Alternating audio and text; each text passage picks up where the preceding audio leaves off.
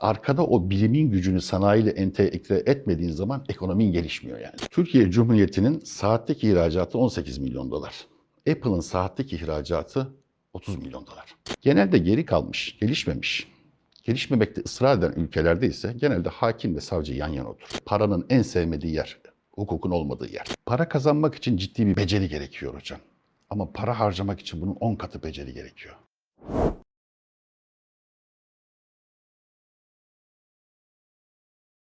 Merhaba sevgili Açık Beyin dostları. Neden neden diye soracaksınız muhtemelen. Çünkü biz de bunu kendi açımızdan çok sorguladık. Açık Beyin olarak biz dünyanın kafasının biraz karışık olduğunu düşünüyoruz. Çünkü bizim kafamız karışık. Herkesin kafasının karışık olduğu dönemde bir şeyleri tekrar ele almak, en sade basit soruları sorarak bildiğimiz zannettiğimiz şeyleri bir daha tarif etmek için bir ihtiyaç var. En azından bu bizim içimizde var. Ve ne zaman insanlarla bu ihtiyacımızı paylaşsak herkesin böyle bir ihtiyacı da hissettiğini fark ediyoruz. Ve dolayısıyla dedik ki konu hakkında yazan, çizen, düşünce üreten, bizim neden sorularımıza cevap verecek insanlarla böyle bir format içinde buluşalım. Ve dünyanın yeni bakış açılarına ihtiyacı olduğu bir dönemde bir nebze de olsa çorbada bir tuzumuz bulunsun diye böyle bir seriye başlayalım istedik. Biz bu seride elimizden geldiği kadar çok da iyi bilmediğimiz konuların neden sorusuyla biraz anatomilerini çıkarmayı, biraz detaylarını öğrenmeyi ve farklı bakış açıları kazanmayı umuyoruz. Ve inşallah kazandığımız bu bakış açılarını sizlerle en verimli şekilde paylaşmanın yollarını arıyor olacağız. Bizim çok değer verdiğimiz bir dostumuz, para kitabının yazarı, benim bile parayla ilgili bütün algılarımı oynatan sevgili Dursun Ali Yaz'la beraberiz. Hocam hoş geldin. Hoş bulduk hocam. İyi mi keyifler? İyiyim, sağ olun.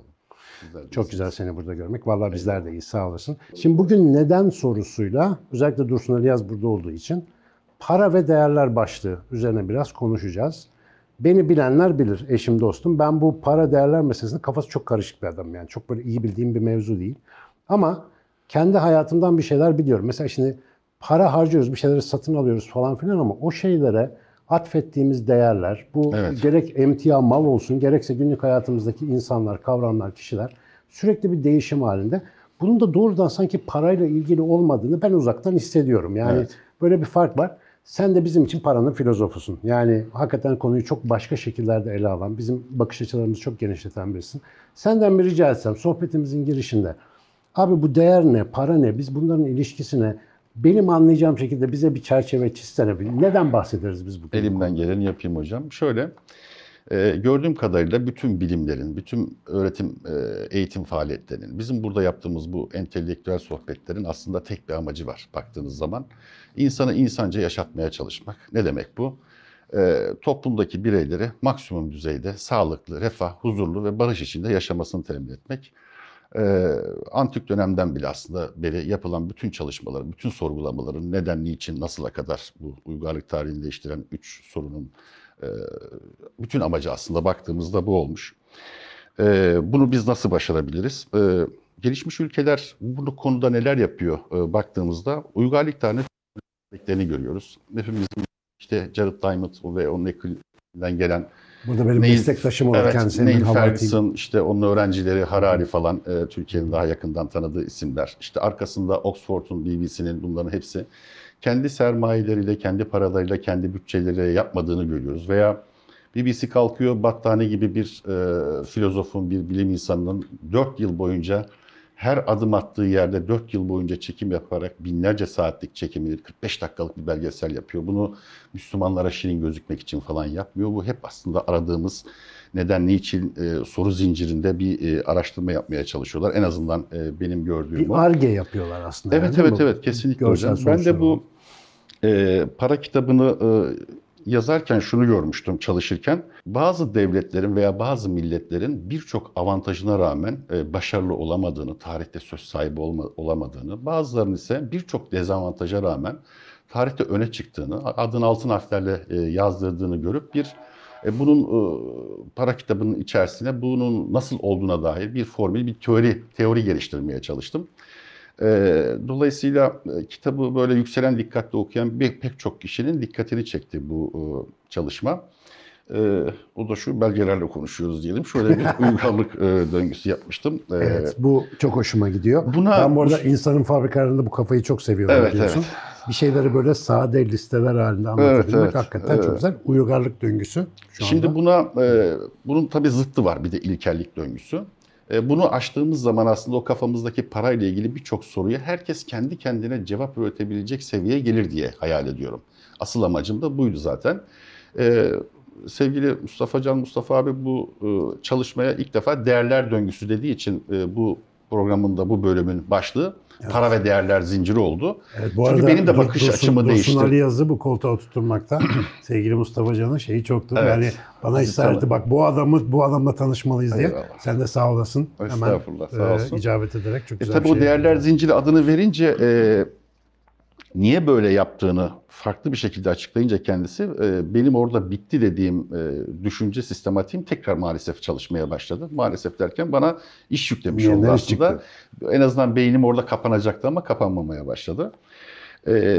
Şimdi bu kitabı yazarken tabii 10 bin yıllık, e, son 10 bin yıllık insanlık tarihini sadece para ve finans açısından değil, edebiyat, din, dil, ırk, sosyoloji, antropoloji, ne bileyim tarih birçok konu bazında e, açıklayıp bir e, multidisipliner bir yapı ortaya koymaya çalıştığımız için bu çıktı.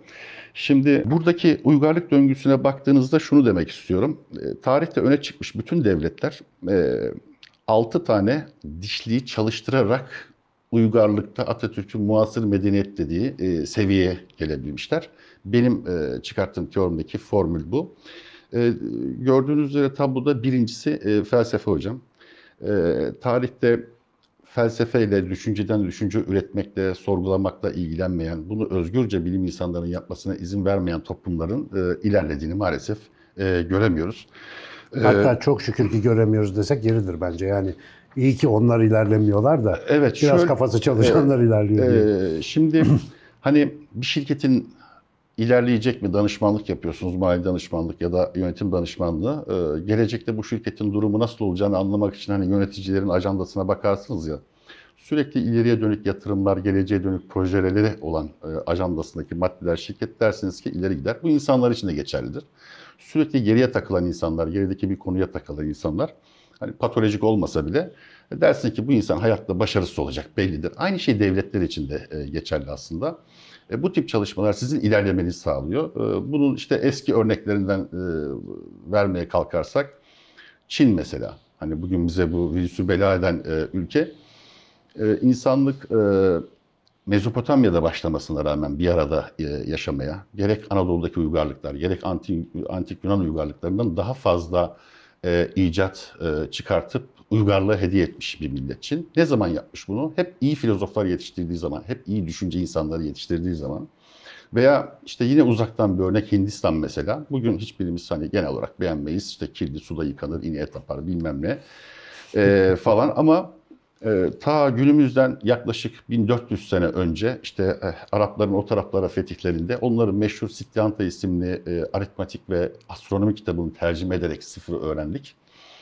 600 sene sonra bu sıfır rakamı işte batıya gitti, Fibonacci'ler çıktı falan filan. Yani bugünkü geldiğimiz bu kameradan bilmem neye bütün bu hani yapay zekayı konuşuyoruz ya eğer sıfır rakamı olmasaydı bunların hiçbirisi olmayacaktı. Bunu da orada e, Hintlilerin e, rahat rahat düşünebildiği e, ortama borçluyuz. Düşünün o tarihlerde hani İslam uygarlığından bir örnek vermek gerekirse Biruni 27 yaşındayken 18 yaşındaki İbn Sina ile ışığın e, hızını e, tartışabiliyordu. O tarihte de bunlara dinsiz diyenler vardı. E, bu konular konuşulmaması gereken veya benzeri konular vardı ama aradan 900 sene geçti. O kültürü yaşatamadık. Einstein aynı soruyu arkadaşlarıyla üniversite tartışarak işte No- Nobel ödülü almaktan yana bugün MR'dan tutun e, sağlık alanındaki tabii atom bombasını da sayabiliriz bunların içerisinde ama maalesef e, bugün hayatımızı kolaylaştıran, insan ömrünü uzatan birçok e, kazanımları bu sorular e, sayesinde Hocam bir şey ettik. ekleyeceğim. Senin döngü bana şunu hatırlattı. Mesela felsefe, bilim, teknoloji, para, hukuk, sanat döngüsü var ya. Şimdi bu bahsettiğin isimler Elbiruni'den Einstein'a kimi düşünürsek Çinli filozoflara kadar.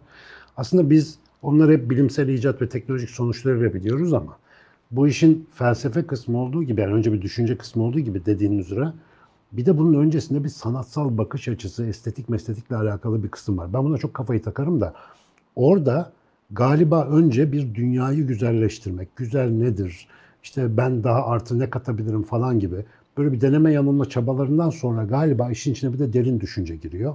Ya bu bir izlek aslında. Biri öbürünü, Evet. öbürü öbürünü tetikliyor. Değil mi? Zaten Doğru. izah edemedim. Haklısın hocam. Ben hızlı geçiş yaptım orada biraz. Uygarlık döngüsü aslında şu demek istiyorum. Ee, bir toplumda, bir ülkede, bir devlette, bir ailede ne olursa olsun eğer felsefe yoksa bilim olmuyor. Bilim olmadan teknolojiye ulaşamıyorsunuz. Teknoloji olmadan paranız olmuyor. Paranız olmadan hukuk sistemine ihtiyaç duymuyorsunuz. Hukuk sistemi olmuyor. Hukuk olmayınca sanat olmuyor dedim oradaki şeyde. Kültürde diyebiliriz. Bir şey desem doğru mu? Paraya kadar olanların hepsi bedava aslında dikkat et.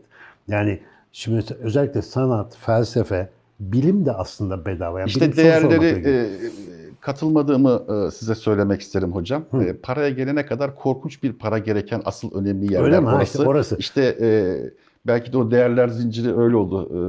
E, şey yapmak istemem ama hani akışı bozmak istemem ama Yok yok boz abi. Bu yani güzel. felsefe kadar paraya ihtiyaç duyulan bir şey yok aslında bana sorarsanız. Yani bilim kadar para ihtiyaç duyulan bir şey yok.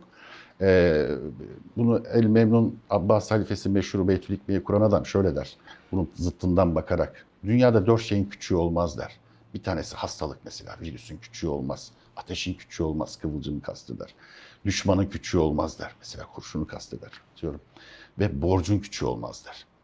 Yani paranın yokluğunun tersi. Hani gecenin tersi gündüzdür, güneştir. Onun gibi aslında. Paranın yokluğunun tersi borç olduğu için zaten bir sonraki nedende işte Merkez Bankası ve Bitcoin e, hadiselerini konuşunca aslında daha iyi anlayacağız. Yani herkes kendi cevabını bulabilmeli aslında. Her bir konu çıktığı zaman uzman ya da uzman olmayan insanların habire televizyonlara çıkıp e, kendi kitlesini ya da herhangi bir kitleyi manipüle edebilmesinin önüne geçen izleklerdir bunlar. Hani hayalim e, oydu. En azından kendime bir yol haritası vereyim anlamındaydı. Şimdi bu biraz önce saydığım uygarlık döngüsü var ya hocam. Felsefe, bilim, para, teknoloji, hukuk, sanat. Bunların altı dişli birden çalıştığı anda o ülke muasır medeniyet seviyesinde yol alabiliyor Birlikte zaten. çalışması bir ta- lazım. Evet bir tanesi olmazsa olmuyor. Mesela e, atıyorum A ülkesinde bunların beşi de var. e, Beşi de yok. Sadece para var. Yani Çamlıca Tepesi'nin altına bir baktık. Altın, altın doluymuş. Hepsini çıkarttık. Olmuyor ama. Bunun örneklerini Büyük felaket olur. bunu bunu gördük. Ee, Portekiz'de gördük. Yılda 100 ton altın getirdiler Ee, ama ekonomilerini düzeltemediler. Hollanda'nın boyundur altına girdiler, egemenliğe girdiler. Şimdi uygarlık çarkına dikkat ederseniz ikinci e, şıkkı bilim. Yani felsefe olmadan demek ki e, bilime ulaşamıyorsunuz. Bunun anlamı şu, benim anladığım. Bir ülkede felsefe olmadan ne kadar güzel üniversiteler dizayn edip kurarsanız, binalar yaparsanız istediğiniz sonucu, o bilimden elde etmek istediğiniz sonucu e, e, ulaşamıyorsunuz. Bunu geçen sene Stanford Üniversitesi mesela yapay zeka felsefesi diye bir ders ekledi öğretim planına. E, Bunu keyfinden yapmadı. Şirin gözükmek için yapay zekacılara ya da filozoflara e, ihtiyaç olduğu için yapar bunu e, ondan sonra. Yine işte ister beğenelim beğenmeyelim dünyanın süper gücü ve en büyük kültür ihracatçısı olan Amerika Birleşik Devletleri'nde yaklaşık 6 bin üniversite var. 52 İslam ülkesinde hani Ramazan diye arada böyle kıyası çok sevmem ama 700 tane ülke var. Şimdi hangisi ilk yüze giriyor, rektörlerin durumu falan gibi e, konulara giymeyeceğim ama şunu söylemem lazım. Kaliforniya'yı biliyorsunuz bugün Amerika'dan bağımsızlığını alsa ki bunun için de çaba gösteriyorlar. Dünyanın 6. büyük ekonomisi olacak büyük, büyüklüğe sahip. Tabii ki bunun arkasında Silikon Vadisi var, orada Hollywood var, Beverly var bilmem ne ama asıl orada görünmesi gereken veya halkın gördüğü, oraya gittiğin zaman görüyorsunuz koskoca bir Kaliforniya Üniversitesi var. Arkasında ki destekleyen diğer eğitim kurumları var. İkisinin birbirine entegre olduğunu görüyorsunuz. Şey gibi hep dolar için söylenen bir şey vardır ya. Ya Amerika çok kötü bir ülke ne yaptı? 90 yıl sadece 800 trilyon e, milyar e, trilyon, dolar basmış. Şimdi 1000 trilyon daha bastı falan gibi böyle. E, doları basıyor, istediğini alıyor yeşil dolarları. Şimdi biraz sonra Merkez Bankası'nda konuşacağız bu sebep sonuç mantığını. Ee, o safsata mantıktaki o felisi olayını. O zaman sen de basıp al mesela. Senin de elinde makine var. Sen de Türk lirası bas. Git e, Almanya'dan Mercedes al. Bütün vatandaşlara dağıt bakayım. Alabiliyor musun? Arkada o bilimin gücünü sanayiyle entegre etmediğin zaman ekonomin gelişmiyor yani. Bilimin e, faydası bu. Bilimi yaptığın zaman ne oluyor? Üçüncü şeydeki o fazdaki e, dişliğe teknolojiye ulaşıyorsunuz benim gördüğüm. Teknolojiye ulaşmak şu demek. Türkiye Cumhuriyeti'nin saatlik ihracatı 18 milyon dolar. Apple'ın saatlik ihracatı 30 milyon dolar. Amazon'un 18 26 milyon dolar. İşte Google'ın 16 milyon dolar. Yani düşünebiliyor musunuz? Bir tane şirketten bahsediyoruz. Karşımızda işte binlerce yıllık tarihi olan e, 83 milyonluk nüfusuyla bir ülkeden bahsediyoruz. e, bu kendiliğinden olmuyor. Arkadaş kıyaslamaya bak ya. Vallahi dehşete düşürecek bir kıyaslama. Zaten para, Biraz- se- parayı size sevdirmeye çalışıyorum hocam aslında bütün derdim. Yani, yo, sev- bir düşmanlığım yok ama anladıkça daha Yani değişik şu felsefe yapınca bir, ya kimse zaten keyfinden filozofa para harcamaz. Düşünsenize biraz önce örnek verdim tekrar edeyim yani benim de hoşuma gitti şimdi aklıma geldi. BBC'siniz, İngiliz bir kanalsınız, Hristiyansınız. Bir Müslüman bilginin 4 yıl boyunca Endülüs'ten çıkıp Şam'a gidene kadar bilmem ne eğitimi almak için her gün durduğu yerde duruyorsunuz. Konaklıyorsunuz her gece yürüdüğü kadar yürüyorsunuz. Deveye bindiyse deveye binmiş herifler. Yürüdüyse yürümüşler. Olacak iş mi? Niye yapsın bunu? 4 yıl boyunca. E burada hepimiz şimdi onun sebeplerini konuşacağız. Akşam er yatıp general kalkma hayali, ku- uyanma hayali kurunca işte Bitcoin'de dolandırıcısı bilmem nesi bitmiyor. Yani e, teknolojiden paraya ulaşabiliyorsunuz demek ki bunu anlıyoruz. Bunun kanıtı nerede? Son rakamlarla Apple'ın kasasında 200 milyar dolar nakit para var. Nakit paradan bahsediyorum. Karı falan ayrı bir şeydir. Biz ise yine 90 yıllık koskoca Türkiye Cumhuriyet Merkez Bankası'nda dolar var mı yok mu, rezervler eridi mi erimedi mi? Aylardır bunu tartışıyoruz bakın. Bir tane firma veyahut da Türkiye Cumhuriyeti Devleti geçen yıl e, Ekim-Kasım aylarında e, London ofisindeki bankerlerden %6 ile borçlanma gerçekleştirdi. Aynı tarihte ya bir gün önceydi hocam ya bir gün sonra Nestle firması yani yaklaşık 150 yıllık bir firma %0 faizle borçlandı şey zannedilmesin. Aa onlar birbirini destekliyor yabancı falan. Hayır öyle bir şey yok. Yani 2. Dünya Savaşı'nda 70 milyon öldü. Arada bir tane Müslüman ölmedi. Hepsi birbirine girdi mesela. Veyahut da Soros dediğimiz adam o güçlü olduğu zamanlarda 1992-93'lerde ben de borsaya yeni girmiştim. İngiltere Merkez Bankası'nın bir hatasını fark etti. Bunlar küçük oradan hata kan gibi düşünün denizdeki pirana gibidir bunlar böyle. O yarayı alırlar paramparça. O kanın kokusunu aldığını e, saldırırlar. Dünyaya en güzel örnek olan e, çalışmalarıyla, başarıyla Londra Merkez Bankası kendisini zor kurtarabildi yani. E, adamın bu yaptığı şeylerden piyasa birbirine girdi. Yani kolay değil e, idare etmek. Bizim de şu anda aslında son 2-3 senedir yaşadığımız hadiseye benzetebiliriz. Buradaki üçüncü e, dişlimiz çalışması gereken e, elinizde para olduğu zaman e, hukuk geliyor değil mi? Aynen. Felsefe, bilim, Teknoloji, parayı elde ettik. Evet, Hukuk tek- geldi sırada. Hukuk geliyor. Şimdi hukuk neden önemli? Ee, hukuk e, uygarlık döngüsündeki e, altı çarktan dördüncüsü hukuk e, geliyor paradan sonra. Paradan sonra gelmesinin bir esprisi var burada. Çünkü işin içine mülkiyet giriyor. Artık sınırlarınızı belirlemeniz gerekiyor. Zaten aile bağları, akrabalıklar bile hep bu yüzden. İlk paranın servete dönüştüğü, paranın durağanlaştığı, biriktiği, tasarruf edildikten sonra dayı, amca, hala, teyze falan tabirler ortaya çıkmış. Ondan önce gerek yok. Miras devri yok çünkü. Tabii. Ondan sonra. Bu arada bu- avucu toplayıcıda da hukuk yoktur herhalde. yok, diyorlar. ihtiyaç Gerek yok. Yani Tabii. yalan bile söylenmiyor, yalan yok. Yani paranın icadından sonra zaten mesela yalan bile. Antik toplumlarda yalan söylenmiyor. Düşünsene ihtiyaç yok çünkü yalan söylemeye. Şimdi hukuk tabii şöyle e, karıştırılmaması gereken bir şey. Yasallıkla hukukilik farklı. Yani bugün dediler ki işte Mustafa Can, Sinan Canan, Dursun Ali Yaz adı olup her hafta program yapana bir kanun çıktı meclisten. Her hafta onlara birer milyon dolar ödenecek. Ödenir bu para yasaldır ama hak değildir. Çünkü bize özel çıkmış bir şeydir. O yüzden yasallıkla hukukilik başka bir şey. O yüzden hukuk fakültelerinin adı kanun fakültesi değil, hukuk fakültesidir. Evet. Gelişmiş ülkelerden yine maalesef örnek verelim. Hani şey gibi oluyor bu sefer bir iki örnek Amerika'dan verince Amerikancı gibi oluyorsun ama mesela filmlerden hatırlayın hakkını arayan bir insanın hangi salonda hangi dizaynla, tasarım hani sanat dedik ya çok önemli. Dikkat edin sav makamıyla, savcıyla savunma makamı aynı hizadadır. Bunun ama- anlamı aynı haklara sahipsindir. Karşında bir hakim durur, sağ tarafta gerekiyorsa bir jüri vardır. Evet. İkiniz aynı haklarla kendi derdinizi anlatıp hakimi ikna etmeye ya da jüri ikna etmeye çalışırsınız. Genelde geri kalmış, gelişmemiş, gelişmemekte ısrar eden ülkelerde ise genelde hakim ve savcı yan yana oturur. Siz karşıdasınızdır. Muhtemelen o hakim ve savcı üniversite hukuk fakültesinden arkadaştır. Muhtemelen lojmanda beraberdirler tamam mı? Muhtemelen biraz önce de adliye binasından çıkıp beraber salona gelmişlerdir ve siz oradaki 40 yıllık arkadaşlara biri sav yapan size e, tezleri öne süren, siz onun antitezlerini e, koyup karşı tarafı ikna etmek zorundasınız falan. Dolayısıyla bu yan yana duran sistemde ortaya konan ilke şudur. Bir masumu e, dışarı çıkartmak için gerekirse 100 tane suçlunun serbest kalmasına razıyım. Tam tersi pozisyonda ise bir suçluyu içeri atmak için gerekirse 100 tane masumu içeri atma, içeri atmaktan çekinmem ilkesi işleyince hukuk bitiyor. Hukukun bittiği yerde paranın en sevmediği yer hukukun olmadığı yer. Hukuk dediğimizden de bunları kastediyoruz. Çünkü para öyle bir şey ki hani Ee, o yüzden hep Mustafa abi değerler sistemine bağlamaya çalışıyor. Ee, ben de o yüzden farklı düşünceler üretmeye çalışıyorum demiştim ya. Tarih boyunca bakıyoruz para ne kaiserlerin lafını dinlemiş, ne prenslerin, ne lordları, ne padişahları, ne hükümdarların. Hiçbirisi hakim olamamış. Düşünsenize Yavuz Sultan Selim'siniz. İspanyol'dan parası olan binlerce e, Yahudi'yi getirmek durumunda kalıyorsunuz. Halbuki iyi kötü neredeyse o günün bilinen dünyasının yarısına egemensin. Tabii.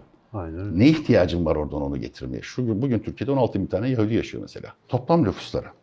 Şimdi bu uygarlık döngüsünün son şeyinde ise sanat var. Ee, peki sanat neden gerekiyor? Paranın içinde hocam, sizin bu sevmediğiniz paranın içinde, para nakit farkını başka yerlerde bir kere anlattım hani girmeyeyim onlara ama e, korkunç bir enerji var. Cebinizdeki 200 liranın e, Türkiye Cumhuriyeti Merkez Bankası'nın maliyeti örnek veriyorum 5 kuruş falan değil. Bu kadar. Basım anlamında. Evet, tabii yani Banknot kalıbından olarak. tut işçiliği basması piyasaya sürmesi bu kadar. Ama siz o 200 lirayı verince işte yemek geliyor adam televizyon üretmiş onu alabiliyorsunuz. En azından e, kendi siyasi sınırları. e, Ben sınırlar- senden de para biriktirmiş enerji gibi bir şey diyordun değil mi? Sen Evet, yani, evet. senin sözün. Ee, benim sözüm değil bu. Ee, biraz değiştirdim. Hani e, şeydir, imitasyon diyelim. Ondan sonra Eyvallah. herkes bir kelime üstüne koyar ya Ee, ondan sonra bu enerjiyi ev, evcilleştirmeyen toplumların, paradaki bu korkunç enerjiyi evcilleştirmeyen toplumların biraz önce işte örneğini verdik. Portekiz örneğini. Cortes kalkıyor her yıl 100 ton altın, 50 ton gümüş getiriyor ama adamlar Hollanda'nın egemenliği altına girmekten kurtulamıyorlar veya ilerleyemiyorlar veya dünyanın ortak sorunlarına çözüm bulamıyorlar bir türlü. Bunu şeye benzetebiliriz. Elektriği barajda üretiyorsunuz ama aynı anda evlere oradaki elektriği direkt kondansatör kullanmadan verirseniz nasıl patlıyor her şey, yangın çıkıyor falan gibi. Sanat paranın içindeki bu korkunç enerjiyi evcilleştiren bir şey. O yüzden e, modernleşmeyi, Rönesans'ı e, İtalya'da başlatırken arkasındaki hem Medici ailesini, Rafael'leri, Da Vinci'leri falan e, aslında konuşmak, incelemek gerekmesinin sebebi bu baktığınız zaman. Dolayısıyla mesela bunu gelişmiş ülkeler de uyguluyor şu anda. Bilirsiniz İngiltere'de paranız olmadan yapabileceğiniz ilk işlerden bir tanesi müze, müzeciliktir. Yani ben müze kuracağım dediğiniz zaman para ihtiyacınız yoktur. Gelişmiş ülkelerde kahve açarsınız. Yani kahvehaneler falan olur falan. Birazcık daha varsa kafe açarsınız. Amerika'da 60 bin tane müze var. Her gün birini gezmeye kalksanız 3 kişilik ömür lazım. O yüzden adamlarda Kültür Bakanlığı yok. O yüzden milli eğitim yasaları bizdeki hani değişiyor diyoruz ya 120 yıldır değişmiyor. Çünkü toplum bunu sahiplenmiş. Gelmek istediğim son nokta, son sözlerim şunlar bu uygarlık döngüsüyle ilgili hocam. Her ülke tarih boyunca şunu gördüm. Ya bu uygarlık döngüsünde felsefe, bilim, teknoloji, para, hukuk ve sanat çarkları dişlerini çalıştırarak yapmışlar. Ya da ilkellik döngüsü, onun detaylarına girmeyeyim. Bunun dışına çıkınca e, oraya gidiyorsunuz. Ama O burada biraz dikkat ilkellik döngüsünde de bir iki cümle olsun. Yani bu hurafelere doğru, dogmalara doğru giden Evet, bir evet. kendi zanları Evet. içinde yuvarlanma hikayesi var. Yine de- konuşuyoruz o- falan diye. Hepsinin karşılığında bunlar var. Yani Hani Allah düşürdüğü felsefe yerine bırak. dogmalar var mesela. Bak elimde bile durmuyor görüyorsun döngü. Evet dogma, hamaset, hurafe, ithalat, borç ve despotluk şeklinde bir döngü. Bana çok Kavramlar yabancı var. geldi. Yani ben hiç bildiğim şeyler değil bunlar. Ben evet evet. çok- Bizde Doğu toplumuna uzak Uygarlık şey. döngüsünü daha çok sevdim Tabii tabii. ben. Uygarlık. İrlandalıların başına geliyor. Evet İrlandalılar hep dogmatiktir onlar yani. Şimdi burada benim dikkat çekmek istediğim şu hocam uygarlık döngüsünde bir ülkenin, bir milletin, bir şirketin ve bir insanın, bir ailenin ileri gitmesi için aynı şeyleri formüllere koyabilirsiniz. Karbon kağıdı gibidir bana göre bu tip izlekler, yol haritaları. Ee, fakat içinde dikkat ediyor musunuz? Kapitalist yok, sosyalist yok, sağcı yok, solcu yok, Müslüman yok, Hristiyan yok. Ee, herhangi bir ideoloji, herhangi bir inanç yok. Tarih boyunca öyle olmuş. İster siz despot bir ülke olun fark etmez. Bu altı tanesini yani monarşiyle yönetin, demo- demokrasiyle yönetin. Bu altı dişliği, uygarlık çarkını yani çalıştırabildiğiniz ölçüde dünyaya örnek olmuşsunuz. Dünya rol model olmuşsunuz. Sovyet Rusya biraz bunu yaptı mı? Yaptı, denedi ama o paranın yerine, e, paranın alt katmanlarından parayı çok ilgilendiren bir kavram olan faiz yerine faizi yanlış anladı. Çok Yerden- ideolojileri yanlış anlaması gibi e, o benchmark'ı başka türlü gölge maliyet adıyla kullanmaya kalktı. Ondan dolayı O da 92'de patladı. dağıldı, patladı. Atipik bir soru soracağım. Ee, şimdi bu bana şöyle bir şey çağrıştırıyor. Yani biz bunu mesela tarihe baktığımızda aslında bu çarkın izlerini görüyoruz. Yani işte dediğin gibi o Rönesans dönemleri ya da işte o Beytülikmen'in kurulduğu dönemler falan filan. O dönemlerdeki bu hem üretim hem zenginleşme hem bilimde hem yeni teknolojik fikirlerde gelişme böyle bir çark işliyor hakikaten. Şimdi mesela Biz böyle bir ülkede değiliz. Mesela ben bunu net olarak söyleyebilirim. Bizim başka dertlerimiz var. Bahanelerimiz çok. Ama mesela bu kişi ya da grup bazında da geçerli olan bir şey midir? Ben şimdi o oraya biraz bakmak istedim Kesinlikle. sen anlatınca. Kesinlikle. Mesela zengin bir aile, hatta bir aşiret düşün. Yani hakikaten çok paraları var. Evet. Mesela ama çoğu zaman Türkiye'de benim gördüğüm şu. Bayağı kalburüstü aileler gelecek endişesiyle ya biriktiriyorlar, istifliyorlar ya da işte devamlı böyle bir temkin halindeler. O bahsettiğim mesela sanat, felsefe bunlar risk içeren şeyler ya böyle deneyeceksin, yanılacaksın. İşte o toplara hiç girmemek falan biraz kültürün Kesinlikle. sınırlayıcı bir etkisi var orada. Oraya ne dersin? Para kazanmak için ciddi bir beceri gerekiyor hocam. Ama para harcamak için bunun 10 katı beceri gerekiyor. Çok iyi. Yani O aradığınız zaman belki burayı şey bu. altyazı olarak Şimdi biz kültürel anlamda, kültür culture'dan geliyor biliyorsunuz. Yani ekim, dikim, tarım işi demek, zor iş demek. Meşakkatli uğraşacaksın, yetiştireceksin. Hani biraz önce içeride konuştuğumuz Ah- Ahmet Hamdi Tanpınar'ın sözü gibi. Yani toplumu buraya çekecek beş tane klasiğimiz yok diyor. Beş tane kanonumuz yok diyor. O aileleri Medici ailesi gibi çekemiyorsun ki. Yani Martin Luther Almanya'yı inşa etti de kendi parasıyla mı inşa etti? Mediciler korumasa canını kurtaramıyordu adam. Tarih boyunca böyle olmuş yani. Bu, bu, bu kadar basit. Hem para hem siyasi güç olarak bunların korunması lazım. O yüzden e, yani Cenab-ı Şahabettin der adam bunu o zaman söylemiş bugün de geçerli. E, hepimiz yani söylemek istediğiniz o. Ekmeği en az işlenen sıvı mürekkeptir demiş. O gün de öyle bugün de hocam. Maalesef maalesef değişmedi. E, ama iyiye vermek. gidiyor ama iyiye gidiyor. Yani para kazanıp tasarruf edebilmiş, kenarda birikimi olan aileler e, varlıklı dediğimiz aileler, varları var yani e, ondan sonra. Bunlar daha paralarını artık daha böyle kültürel, sanatsal faaliyetlere yatırma alışkanlığı yavaş yavaş edinmeye başladı. E, Eczacıbaşı gibi bir aile buna Türkiye'nin biliyorsunuz hem varlıklı e, Evet. hem de bu konuda ön ayak alan Türkiye. Bu tip ailelerin küçüğünden büyüğüne artması lazım ki e, rol model olsunlar. Zaten parasını bu tür alanlara kanalize etmeyenlere zengin diyoruz. Zenginler sevilmez, varlıklı aileler sevilir. çok iyi. Zengin ve varlıklı ayrımını yapacağız. O yüzden e, işte eczacı başına kimse zengin demez, varlıklı aile der. Doğru.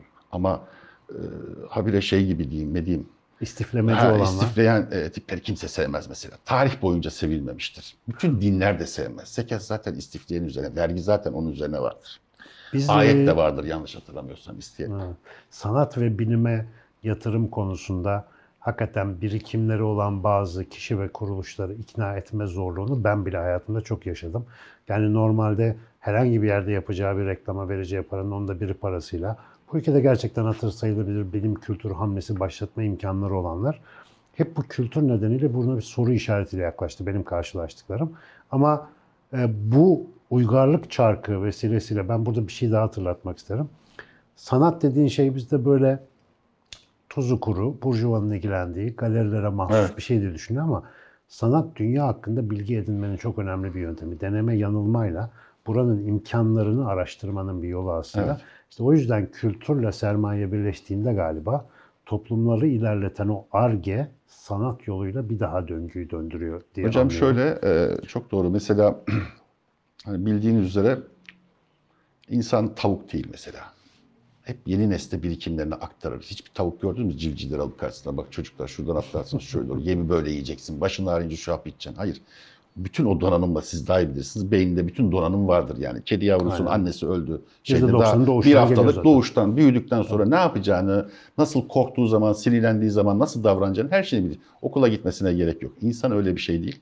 Ve bu birikimleri üç yoldan aktarır biliyorsunuz. Bir tanesi bilim, akademi yoluyla aktarır. O yüzden dipnot vardır İngilizcesi footnote olan yani ayak izi ilk oradan kim geçtiyse onun adını anacaksın bir saygı ifadesi olarak. İkincisi e, biyografiler vardır, hatıralar. O yüzden gelişmiş ülkelerde yani İngiltere'de mesela siz MI5 başkanısınız, başbakansınız, emekli olunuz. Hatıralar yayınlanmazsa sizi insan yerine koymazlar. Üçüncüsü de e, dediğiniz gibi sanattır. Toplumun birikimlerini bir sonraki nesle aktarıp tekrardan yol bulmaya uğraşmasın. Çünkü insan ömrü yetmiyor buna. Bunu tespit etmişler. Yani sana bir şey söyleyeyim mi? Yani şimdi bana öyle bir şey yaptın ki böyle en sevdiğim çiçek yapraklarının arasına çok yabancı olduğum bir şey de yersin. O da şimdi sevimli gelmeye başladı. Para şu anda güzel Amacımız oydu. gözüküyor. Parayı sevdirmek, hocayı Tabii tabii sevdirmek. mesela çarkın içinde çok güzel Buna duruyor. en çok babanız mutlu olacak bence. Evet evet babama buradan selam ediyorum. Baba artık aramız düzeliyor parayla. Sanat, felsefe, bilim, teknoloji, para, hukuk döngüsünde yani özellikle de bu para dediğimiz hani belki de bu ülkenin ben kendim bildiğim bile en önemli sorun hep para gibi duruyor. Yani hep bunu konuşuyoruz ama aslında para bunlar arasında bayağı netice gibi de duran bir şey. Yani o para gerekiyorsa o çarkın dönmesi gerekiyor ki hukuk da aynı şekilde, sanat da felsefede ve özellikle sanat felsefe bilimin yanında durunca parayı sevmemek mümkün değil gibi değil geliyor bana Evet, valla. Valla ağzına sağlık. Seninle muhabbet bitmez ben söyleyeyim. Daha neler neler konuşacak. Çünkü bizim merak ettiğimiz çok şey var.